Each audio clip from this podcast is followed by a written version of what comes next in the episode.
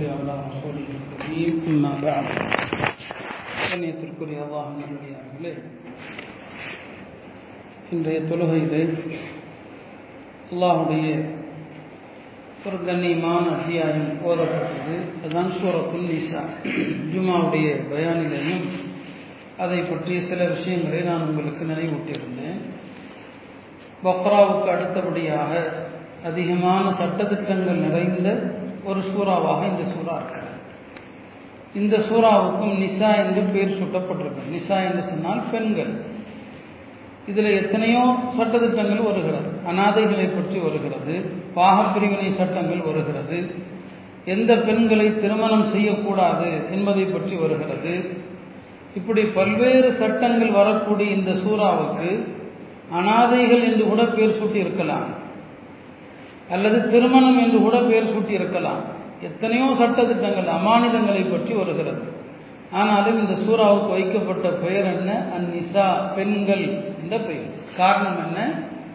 இந்த சூறாவிலே அல்லாஹ் பெண்களுடைய உரிமைகளை பற்றித்தான் அதிகம் பேசுகிறான். பெண்களுடைய உரிமைகள். உலகத்திலேயே ஒரு வேதத்தில் பெண்கள் மதிக்கப்பட்டது என்று சொன்னால் அது திருக்குறானில் மட்டுமே. மற்ற வேதங்கள் எல்லாமே பெண்களை துச்சமாகத்தான் பேசுகிறது. பெண்களை பற்றி இழிவாகத்தான் பேசுகிறது. ஒரு வேதத்தில் ஒரு அத்தியாயத்தினுடைய தலைப்பு பெண் சமுதாயத்தை பற்றி இருக்கிறது என்று சொன்னால் அது இந்த திருமறையிலே மட்டும்தான் இருக்கிறது. ஆயிரத்தி நானூறு ஆண்டுகளுக்கு முன்னால் இந்த பெண்களை பற்றின ஒரு கண்ணியத்தை திருமறை ஏற்படுத்தி இருக்கிறது குரானிலே ஆண்கள் என்ற தலைப்பிலே ஒரு சூறா கிடையாது. அப்ப இது பெண்ணினத்தை கௌரவப்படுத்துவதற்காக அல்லாஹுடைய ஒரு அற்புதமான சட்டமாகத்தான் அல்லாஹ் இந்த சூறாவிற்கு இப்படி ஒரு பெயரை எல்லாம் சூட்டியிருக்கிறார் அருமையானவர்களே இந்த சூறாவிலே ஒரு அதாவது பொது சிவில் சட்டம் என்று கடந்த சில ஆண்டுகளாக இந்தியாவிலே ஒரு பெரிய பிரச்சனை நடந்து கொண்டிருப்பதை நாம் அறிவோம். மத்திய அரசாங்கம் பொது சிவில் சட்டத்தை கொண்டு வர துடிக்கிறது. இந்த பொது சிவில் சட்டம் என்றால் என்ன? அதை நம்ம ஏன் எதிர்க்கிறோம் அப்படின்னு நீங்கள் தெரியணும்னா சூரத்து நிசா படித்தா போதும். இவர்கள் கொண்டு வர நினைக்கிற அந்த பொது சிவில் சட்டம் இந்த நிசாங்கிற அத்தியாயத்தில் அல்லாஹ் என்னென்ன சட்டத்தை சொல்லி இருக்கிறானோ அத்தனை சட்டங்களுக்கும் எதிரானது தான் இந்த பொது சிவில் சட்டம். பொது சிவில் சட்டம் என்ன என்ன அப்படின்னு ஒரே வரியில சொல்லணும்னா நிசா அத்தியாயத்தில் அல்லாஹ் என்ன சட்டத்தை சொல்லி இருக்கிறானோ இந்த சட்டங்கள் அனைத்துக்கும் எதிரானது பொது சிவில் சட்டம். இப்போ நாம் எப்படி அதை ஏற்க முடியும்? அந்த சட்டத்தை நாம் எப்படி அங்கீகரிக்க முடியும்? நம்முடைய திருமண சட்டத்திற்கு அது எதிரானது. நம்முடைய பாகப்பிரிவினை சட்டத்துக்கு அது எதிரானது. நம்முடைய விவாகரத்து சட்டத்துக்கு அது எதிரானது. அத்தனைக்கும் எதிரானது இந்த பொது சிவில் சட்டம். அப்ப இந்த நிசாவோடு மோதுகிற ஒரு சட்டம் தான் அது. எனவே தான் நாம் அதை எதிர்க்கிறோம். இந்த சூறாவுடைய சாராம்சம் என்ன? அல்லாஹ் இந்த சூறாவில் பலவீனமான மனிதர்களுடைய உரிமைகளை பற்றி பேசுறாங்க பலவீனமான மனிதர்கள்லாம் யார்? அனாதைகள். அனாதைகளுடைய உரிமைகள்.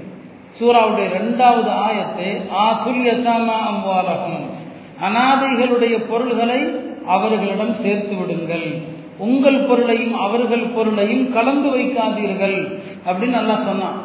இந்த ஆயத்து இறங்கினது சஹாபாக்கள் அவங்களுடைய பராமரிப்பில் நிறைய அனாதைகள் இருந்தாங்க.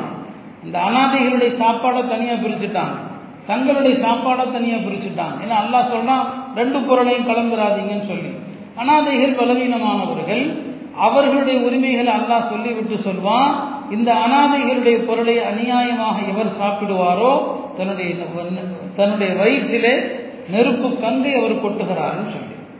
பலவீனமானவர்களே அடுத்து யாரு? பெண்கள். பெண்கள் பலவீனமானவர்கள். பெண்களுடைய உரிமைகளை பற்றி அல்லாஹ் பேசுகிற போது முதல் உரிமை என்ன? அவங்களுடைய மகரை பற்றி தான் அல்லாஹ் பேசுகிறான் ஆயத்தினுடைய சூறாவுடைய அஞ்சாவது வசனமே அதுதான். பெண்களுடைய அந்த மகர் தொகையை கண்ணியமான முறையில் கொடுத்துருங்க. இந்த ஆயத்தை பொறுத்தவரை இந்த காலகட்டத்தில் அலமதுல்லா பெண்களுக்கான மகரை வாலிபர்கள் ரொம்ப சந்தோஷமாக கொடுக்குறாங்க நிறையவும் கொடுக்குறாங்க. அது வரவேற்கத்தக்க ஒரு விஷயம். முன்பு அப்படி கிடையாது.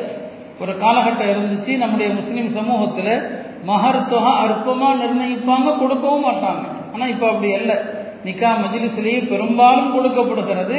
பெண்களுடைய உரிமையில மகருடைய அந்த உரிமையை பற்றி எல்லாம் பேசுகிறான் பெருமனார் செல்லா சொல்லுவாங்க ஒரு ஆண் ஒரு பெண்ணை மனமுடிக்கும் போது மகர் கொடுக்கணும் என்ற எண்ணம் இல்லாமல் மகர் கொடுக்கணுங்கிற நீயத்து இல்லாம மனம் முடித்தால் அவன் நிக்கா செய்யவில்லை விபச்சாரம் செய்கிறான்னு சொன்னான். அப்ப இந்த ஆயத்தில் அல்லாஹ் மகருடைய அந்த கண்ணியத்தை பத்தி அல்லாஹ் என்ன செய்கிறான்? பேசுகிறான். இந்த சூறாவுடைய அடுத்த மிக முக்கியமான விஷயம் என்ன? பாகப்பிரிவினை சட்டம். இந்த சூறாவில் மூன்று ஆயத்துகளில் பாகப்பிரிவினையினுடைய மொத்த சட்டத்தையும் எல்லாம் சொல்லிடுறான். இதில் பதினோராவது வசனம் பன்னிரெண்டாவது வசனம். யூசிக்குமுல்லா. அல்லாஹ் உங்களுக்கு அறிவுறுத்துகிறான். அந்த ரெண்டு ஆயத்தில் பாகப்பிரிவினை சட்டம் வருது. சூறாவுடைய கடைசியில் எஸ்தப்துவனக் என்று வரும். அங்கே பாகப்பிரிவினை சட்டம். இந்த மூணு ஆயத்தில் பாகப்பிரிவினை சட்டத்தை அல்லா சொல்லி முடிச்சிடறான். நான் முன்பு ஒரு தடவை சொல்லியிருக்கிறேன் அமெரிக்காவுடைய அந்த அரசியலமைப்பு சட்டத்தில் பாகப்பிரிவினை சட்டம் எழுதப்பட்ட போது எழுதினாங்க எழுதினாங்க எட்டு வால்யூம் எழுதினாங்க. ஆனால் திருமறை ஒரு மனிதன் இறந்து விட்டால் வாரிசுகள் யாரு? ஆண் வாரிசுகள் எத்தனை பேர்? பதினஞ்சு பேர் ஆண் வாரிசு எட்டு பேர் பெண் வாரிசு. இதுல எப்போதுமே வாரிசாகக்கூடியவர்கள் அஞ்சு பேர். ஒரு ஆள் இறந்துட்டாருன்னா எல்லா நிலையிலும் வாரிசாகக்கூடியவங்க எத்தனை பேர்? அஞ்சு பேர். இப்படி திருமறை வந்து இந்த மொத்த வாரிசுகளையும் மூணு மூணு ஆயத்தில் உள்ளடக்கிடு உள்ளடக்கிடு மூணே வசனம் தான் ஆனால் அமெரிக்காவில் எழுதுனா எட்டு வால்யூமில் எழுதுனா பாகப்பிரிவினை சட்டத்தை. அப்படி எழுதி முடிச்சிட்டு கடைசியில் என்ன சொன்னான்னு சொன்னால் இந்த எட்டு வால்யூமும் சேர்ந்து கூட எங்களுக்கு திருப்தி இல்லைன்னு சொல்லிட்டான். அல்லாவுடைய அருள்மறை எவ்வளோ பெரிய அற்புதம் பாருங்க. கியாமத்து நாள் வரை இந்த மூணு ஆயத்து தான் பாகப்பிரிவினை சட்டத்துக்கான அடிப்படையாக இருக்கிறது. அருமையானவர்களே இந்த பாகப்பிரிவினை என்பது அதுலேயும் பெண்களுடைய உரிமையை தான் அல்லாஹ் முற்படுத்தார் இந்த ஆயத்தை நீங்க நல்லா கவனிச்சு பாருங்க. யூசிக்கும் அல்லா அல்லாஹ் உங்களுக்கு அறிவுரை செய்கிறான் என்று சொல்லிட்டு முதல்ல யாரை பத்தி பேசுறான் பையன் கொன்ன நிசான் ஒருவர் இறந்துட்டார். அவருக்கு பெண் வாரிசுகள் மட்டும் இருக்கிறாங்க. அந்த பெண் வாரிசுகள் மட்டும் இருந்தால் அவர்களுக்கு இறந்து போனவருடைய சொத்துல மூணுல ரெண்டு பாகம். யாரை பத்தி பேசுறான்? எல்லாம் முதல்ல பெண் பிள்ளைகளை தான் பேசுறான். அதுக்கப்புறம் தான் ஆண்களை பத்தி எல்லாம் வருது. இப்போ அல்லாவுடைய பார்வையில பெண்களுடைய சொத்து என்பது எவ்வளவு முக்கியமானது? நன்றாக தெரிஞ்சு கொள்ளுங்க. நாம பாகப்பிரிவினையில சரியான முறையில நடந்து பெண்களுக்கான சொத்தை சரியான முறையில கொடுத்திருந்தா இந்த திருமணத்துல நடக்கிற சாபத்திற்குரிய செயல்களான சீரு வரதட்சணை இதுக்கெல்லாம் வேலையே இல்லாமல் போயிருக்கும் அதுக்கெல்லாம் வேலையே கிடையாது. திருமணத்தில் மகர் மட்டும்தான். பெண்களுக்கான சொத்துல பங்கை நாம கரெக்டாக கொடுத்துருந்தா திருமணத்தில் ஒரு தகப்பம் ஒன்றுமே கொடுக்க தேவையில்லை. சீரும் கொடுக்க தேவையில்லை கட்டிலும் கொடுக்க தேவையில்லை அதெல்லாம் கணவன் கொடுக்கணும். கட்டில் யார் கொடுக்க? கணவன் கொடுக்க வேண்டியது. தந்தைக்கு நீ வேலை இல்லை. அவர் சொத்துல பங்கு கொடுப்பார். ஆனால் அந்த சட்டத்தை நாம மறந்துட்டோம். அல்லாவுடைய ஒரு சட்டம் போயிடுச்சுன்னா எது வந்துடும் அதனுடைய இடத்துல இந்த தவறான சட்டங்கள் தான் வரும். பெருமனார் செல்லா அலிஸ்லாம் சொல்லாங்க தஅல்லமுல் ஃபராயித. நீங்கள் பாகப்பிரிவினை சட்டத்தை கற்றுக்கொள்ளுங்கள் அதை மக்களுக்கு கற்றுக் கொடுங்கள் என்று பெருமானார் செல்லா அலிஸ்லாம் சொன்னாங்க. பாருங்க யூதர்களிடத்துல பெண்களுக்கு சொத்துல பங்கு கிடையாது. மனு தர்மத்துல பெண்களுக்கு சொத்துல பங்கு கிடையாது. இன்னைக்கு இவங்கெல்லாம் தான் முஸ்லீம் பெண்களை பத்தி கவலைப்படுறாங்க. மனு தர்மத்துல பெண்களுக்கு பங்கு கிடையாது. ஆனா இந்த மத்திய அரசாங்கம் முஸ்லீம் பெண்களை பத்தி கவலைப்படுது. யூத மதத்துல பெண்களுக்கு பங்கு இல்லை இந்த பாகப்பிரிவினை சட்டம் தொடர்பான ஆயத்து எப்ப இறங்குதுன்னா சாதுவன் ரபி என்று ஒரு அன்சாரி சஹாபி பணக்கார சஹாபி.